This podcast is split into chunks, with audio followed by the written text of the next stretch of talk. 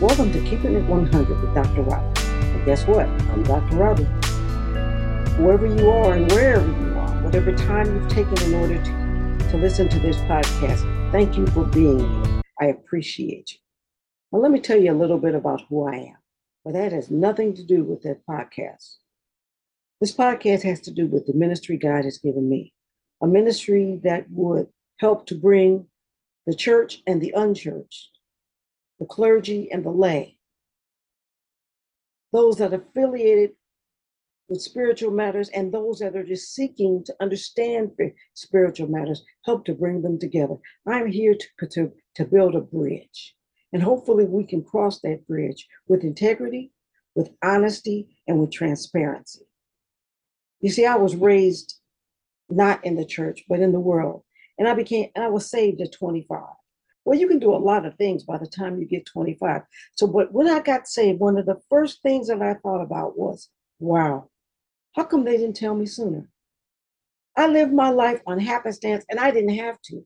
I lived thinking that the only hope I had was that something would accidentally fall in my lap. And I didn't have to. And then the second thing I thought was, huh, the people where I grew up could really use this information. They could do so much better for themselves if they knew there was actually some hope, that they knew that there was something that could be done about their circumstances. And so that's the ministry that God gave me to build a bridge. You see, I have this unique quality of being able to see both sides of the same coin. Because I was raised in the world and not in the church, I understand the world. And because I left the world, not because I was failing in the world, but because I fell in love with Jesus Christ, I see it through a different eye. But I'm also an ordained minister, which means I'm, I'm matriculated through the church and into the pulpit. I have a doctor's degree in theology. And this is what God has chosen for my purpose. So, together, I want us to build a bridge on transparency build a bridge on integrity that those in the church and those not yet affiliated with the church will be able to find a little common ground. We'll have a little bit more understanding about their circumstances. Because isn't that what it's all about? You see, Jesus Christ didn't die, contrary to popular belief, for the church. Jesus Christ died for people, and he used the church to disseminate the information. This time of the year is great, but the best is the after Christmas deals. Ever wish you could get after Christmas savings all year long? Now you can. Join the Concierge Club at mobetterstuff.com and the customized savings can be yours. The fee is nominal, but the savings can be huge. Sign up and let us get you after Christmas savings on those high-end ticket items you want. Go to M-O-B-E-T-T-E-R-S-T-U-F-F.com and get ready to save money all year long. Happy holidays. Nonprofits. I have good news for you. Are you tired of spending more time writing for funding than serving? If so, call Dr. Bizswag and let her be your writing arm. Think about it. No employee fees, no workers' comp, she adds value you can see on your bottom line. 20 plus years experience that is yours on request. Pay only when you need help, but nothing for downtime. Get started at http://drbizswag.com. The doctor can help. Hey, Dr. Robbie here. Welcome to the podcast. Are you ready for 2023? I know I am. 2022 has been different. It wasn't as bad as 2021 or 2020, but it's been different. And one of the cool things about waiting to go into a new year is right before you actually walk over that threshold, you got that week after Christmas to sort of put things in perspective. You have that time in order to reflect upon what you've been through, what's what you, what kind of issues or challenges you've had, how you've contributed to them, how you could have avoided them. All within that week, you get a chance for reflection. And you get a chance to identify those things that you want to change. Resolutions. like everyone else, I'm going to make a resolution for 2023. Because I didn't do everything right in 2022. I didn't do everything right in 2021 or 2020. I did the best I could with the circumstances that I had. But as I look back, there are so many things I could have done better. There are so many things that I could have avoided. But as life continues to move on, if you have any brain power at all, you hold up, you grab on to those bad experiences just like the good experiences, and you learn from them. Going forward into 2023, I've gained a few pounds and I need to take them off. But I've also taken four or five classes I've redone my deck. I've changed my house. I've learned to fix things I didn't even have an idea how to fix. I've gained some new friends, and I've lost some. Both through the pandemic and just out of my life. You see, because as you go and change, as you move forward in your life, not everyone is suitable to come. You can't take everybody with you. And I was sorry to see some people go, but I was also thankful that God had revealed the things that I couldn't see before. You see, strange things happen when you put on low weight. People can be incredibly cruel. They can be incredibly hateful. And you wonder if the same people that profess to love you so much will come against you with a hateful spirit because you put on a couple of pounds that doesn't affect them at all. What would they do if it was something very serious? And we've all been through times in our lives that the people that are around us have shown their true colors. We've all had people walk away from us, and we've all had to walk away from people. But when you stand on the cusp of the brand new year, God has given you the opportunity to do some things, to correct some things, and to do some things right. You can look at past circumstances and see how you contributed to them, and you can change it. So I'm excited about 2023. I'm excited to go forward. I'm excited about what God is going to do for me during that time.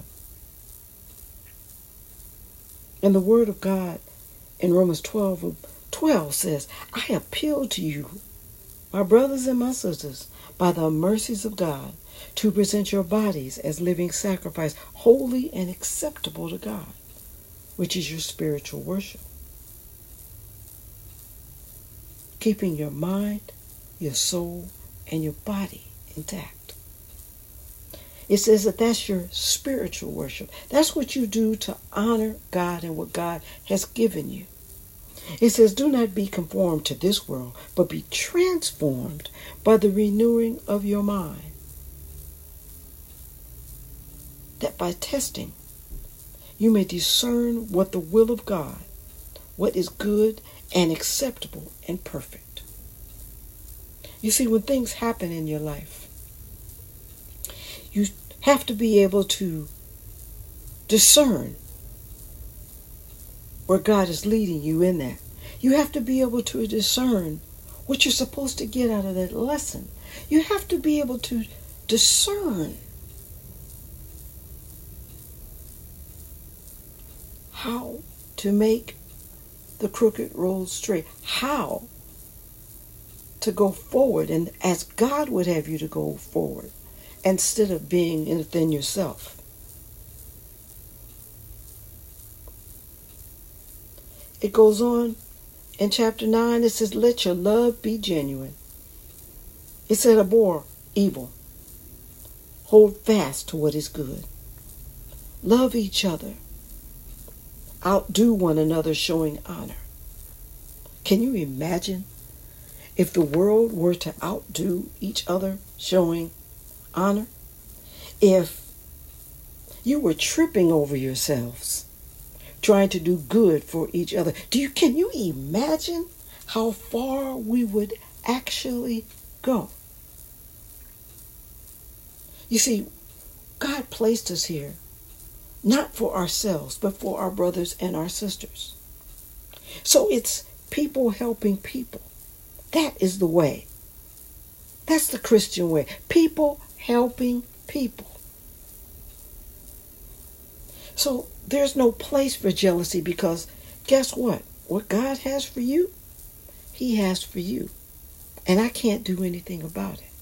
And what God has for me, He has for me. And you can't do anything about it. Rejoice in hope. Be patient in tribulation. When things go bad, take a moment and reflect.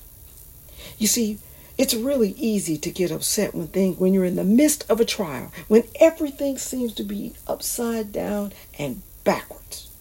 When you seem to be in the worst time of your life, it's very easy to get angry. But I learned a trick over these last four years. The trick is is to remember God.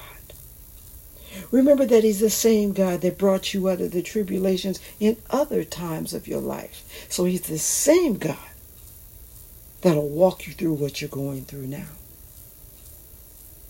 But He also holds you accountable. He holds you accountable for your worship to God. He holds you accountable on how you treat your brother and sister. He holds us accountable in our stewardship of the things that He has given us. God loves us. But that does not mean that we are allowed to do whatever we want to do. So as I walk toward 2023, as I begin to look forward to what God is going to do in this next year, I am mindful of the things that I could have changed, the things I could have not contributed to, the things I need to alter, the challenges that I was a part of. And in 2023, my resolution is to do better, to be a better person, to be a better saint, to be a better everything, that God might continue to bless me. Because that's what we're supposed to do. That's why we're called Christians, because we are supposed to act like Christ. So if you found yourself being hateful, if you found yourself being judgy, if you found yourself being jealous, if you found yourself thinking more highly of yourself than you should, you might want to take the time and reflect on the repercussions of your actions. Reflect on those that have gone before you, that have taken the same path. Reflect upon God, what God says you are supposed to be. And then adjust. Make the necessary changes and get ready for the new year. I'm looking forward to it. I can see God's hand in it. So let's get ready. Let's move forward. Let's knock the barriers down and elevate our brothers and sisters. I thank you. And that's the podcast. Be safe, be woke, be loved in Christ. God bless you. And I'll talk to you in 2023. Bye for now.